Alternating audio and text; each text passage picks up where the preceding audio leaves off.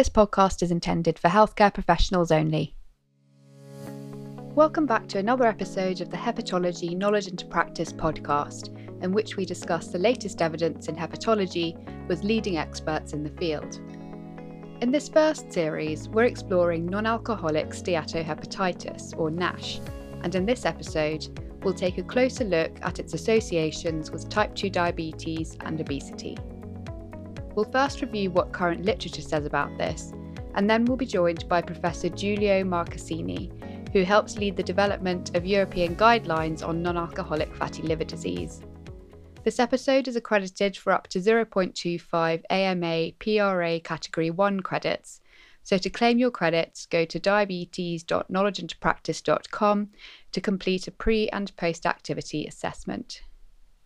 As we discussed in the previous episode, NASH is a condition that occurs in around twenty percent of individuals with non-alcoholic fatty liver disease, or NAFLD, and it arises when steatosis causes cellular ballooning, inflammation, and cellular damage. This puts patients at high risk of poor outcomes, including cardiovascular events and hepatocellular carcinoma. While NAFLD has a fairly high prevalence among the general population at around twenty-five percent, this is even higher among people with metabolic disease. One twenty seventeen meta-analysis by Dai and colleagues included data from thirty-six thousand people with type two diabetes and found a prevalence of sixty percent. This increased to seventy-eight percent in those who also had obesity. So there's clearly an association of NAFLD with both type two diabetes and obesity. But what's behind this relationship? The relationship between NAFLD and type two diabetes has been described as bidirectional, with the most important link between these conditions as insulin resistance, as written in a review by Pader et al. In twenty twenty-one. When insulin resistance occurs, this compromises the capacity of insulin to regulate lipolysis in the liver, adipose tissue, and skeletal muscles. The beta cells of the pancreas therefore try to overcome this by secreting more insulin. NASH in turn drives insulin resistance, resulting in a vicious cycle of increased lipolysis and adipose dysfunction. On top of this, in the setting of type two diabetes, insulin clearance is also suppressed, leading overall to hyperinsulinemia, which causes hepatocellular ballooning and lobular inflammation. In turn, NAFLD has been shown to increase the risk of type two diabetes. Observational studies have showed that in patients with resolved NAFLD, the risk of type two diabetes tracked over a five-year period was lower than in those with current NAFLD. This has also been demonstrated in three meta-analyses. The most recent of these, published in twenty eighteen by Mantovani and colleagues, showed that the severity of NAFLD, mostly assessed through imaging, directly correlated to type two diabetes risk. Furthermore, in the setting of type two diabetes, NAFLD increases the probability of developing complications of diabetes. One study published by Targa and colleagues in two thousand eight found that in people with type two diabetes, those with NAFLD had double the risk of developing chronic kidney disease or advanced diabetic neuropathy than those without NAFLD. And what about obesity? While not all patients with obesity present with fatty liver disease, there's a close relationship between obesity and liver fat. As described by Godoy Matos and colleagues, NAFLD's prevalence in people with obesity varies from sixty to ninety-five percent. There also appears to be an association of obesity with more severe fatty liver disease. The worldwide prevalence of obesity among people with NAFLD is estimated to be fifty-one percent, while in people with NASH, the prevalence is eighty-one percent. This is reflected in NAFLD being widely referred to as the hepatic manifestation of metabolic syndrome, and in the ongoing discussions around updating the definition of NAFLD to metabolic-associated fatty liver disease, as proposed by Eslam and colleagues in twenty twenty. The pathophysiological mechanism behind this appears to be connected to fat distribution, specifically abdominal obesity.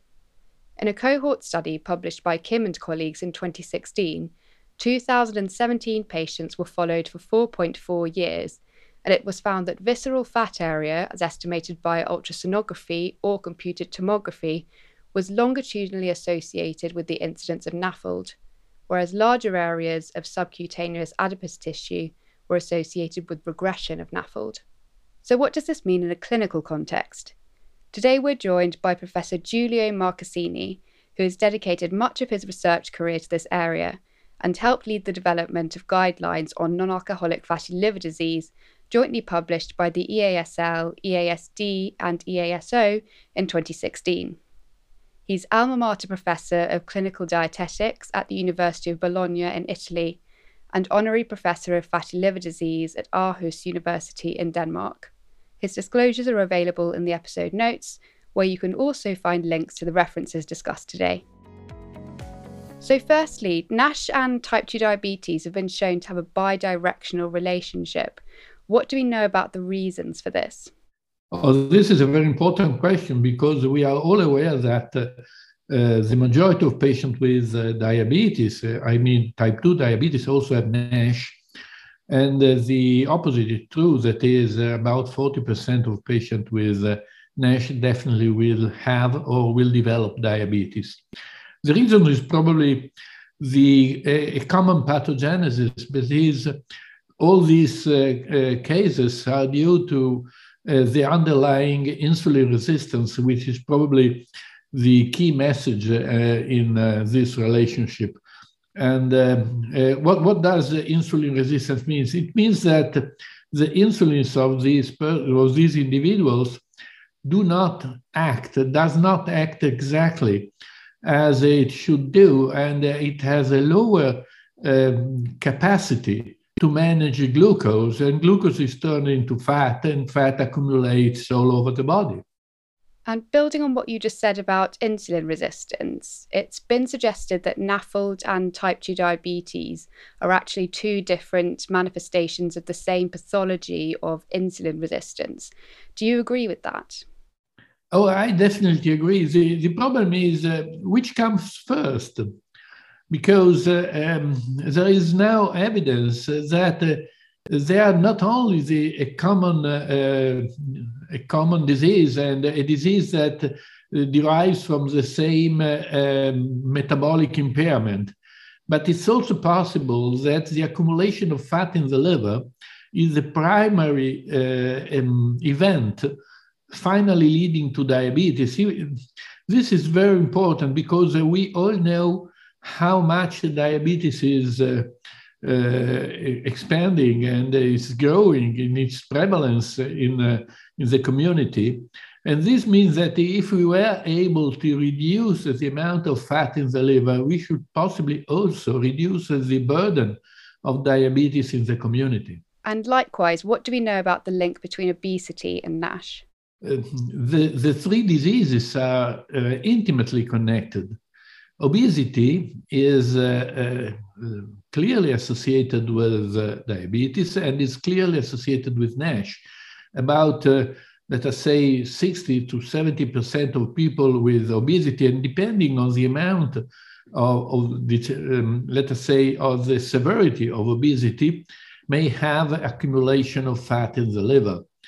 And uh, the problem is so, uh, the, these three diseases are so intimately linked that somebody also speaks about diabesity, that is uh, the, uh, the, the common association between diabetes and uh, obesity makes uh, a, a single disease which is called diabesity. And as such, it also involve, involves uh, the accumulation of uh, fat in the liver.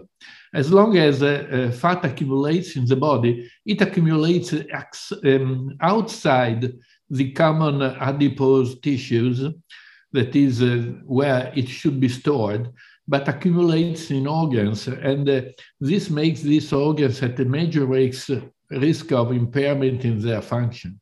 So given these links, should we suspect NASH in cases of type two diabetes and vice versa, and similarly in cases of obesity? Definitely. This is uh, the, the problem, because uh, uh, we now know that uh, the amount of uh, the accumulation of fat in the liver may be in some way uh, not uh, pathogenic in terms of uh, Uh, great di of, uh, dysfunction of the liver itself. But as long as uh, it uh, accumulates more and more, and uh, possibly in the presence of uh, diabetes and obesity, Uh, it uh, may evolve towards uh, more severe liver disease states, uh, that is from uh, uh, pure fatty liver to NASH and to uh, fibrosis, which is uh, somewhat an irreversible condition leading to cirrhosis. And after cirrhosis, we also have the evidence that fat may trigger the development of hepatocellular carcinoma. And uh, uh, all this makes uh, diabetes and obesity not only uh, diseases uh, of, um, of the whole body metabolism, let us say, or glucose metabolism, or lipid metabolism, but it makes obesity and diabetes also diseases uh, accounting for a great deal of patients with liver disease. What's your takeaway message for clinical practice for both hepatologists and colleagues in other disciplines? I would stress this point because uh, the main goal of patient of uh, individuals carrying a uh, uh, patient with uh, uh, obesity is uh, to help them to lose weight. And uh, this is definitely important. But more important is to look if they really have Uh, the um, a liver disease which is progressing towards more advanced stages, which makes uh, um, weight loss mandatory.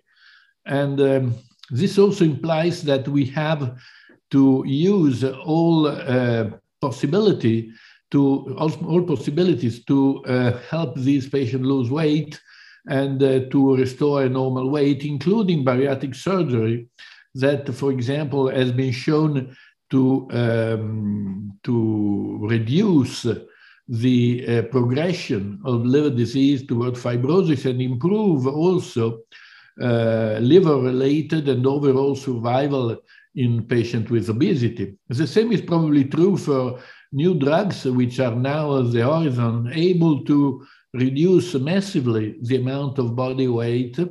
And uh, these drugs are G L P one receptor agonists, which are commonly used in the term in the in the presence of diabetes. And the same is true for diabetes patients. That is, we should not only take care of uh, these patients in terms of their cardiovascular effect, uh, cardiovascular complications, or renal complications, or microvascular complications, but we must be very well aware that they may also develop liver disease. And this is not uh, uh, definitely in the, in the hearts of most uh, um, specialists or primary care physicians, because they are not uh, um, prepared to take care of the liver in these uh, uh, sick patients. And do you have any final thoughts or insights that you'd like to conclude with? If I have, uh, um, uh, I could add uh, something to my last uh, uh, answer. That is, uh, the the problem of preparedness of the of the uh, specialists and the primary care physicians is a major problem. Is a major problem because they um, usually uh, do not uh, use all their uh, possibility to. Um, to detect a patient at, at higher risk of developing advanced liver disease. And uh, this can now be commonly done with very simple uh, uh, algorithms based uh, and uh, biomarkers, which might be available to everybody. I mean that uh, all patients uh, that uh, take care of patients, uh, all the um, physicians who take care of patients with uh, diabetes and obesity should be prepared to calculate the risk of uh, advanced fibrosis or uh, massive steatosis in these patients, and uh, as such, to take care of the possible complication. And this is also on the side of the patient, uh, because uh, um, commonly patient, patients with diabetes are very well aware of their risk of developing uh, Um, cardiovascular disease or renal disease, but they are not equally uh, uh, um, informed about the possible risk of liver disease, which can be uh, blunted by the uh, correct calculation of these uh, indices and by uh, surveillance, by uh, uh, liver ultrasonography. This brings us to the end of today's episode. In summary, NASH is closely linked with type two diabetes and obesity, so the presence of one of these conditions may be cause for suspicion of the others. Join us again in a few weeks' time for the next episode on NASH, when we'll be discussing advances in non-invasive screening techniques, so subscribe wherever you get your podcast to be the first to hear it. To claim C M E credit for this podcast and find other free resources, go to diabetes dot knowledge into practice dot com. See you next time.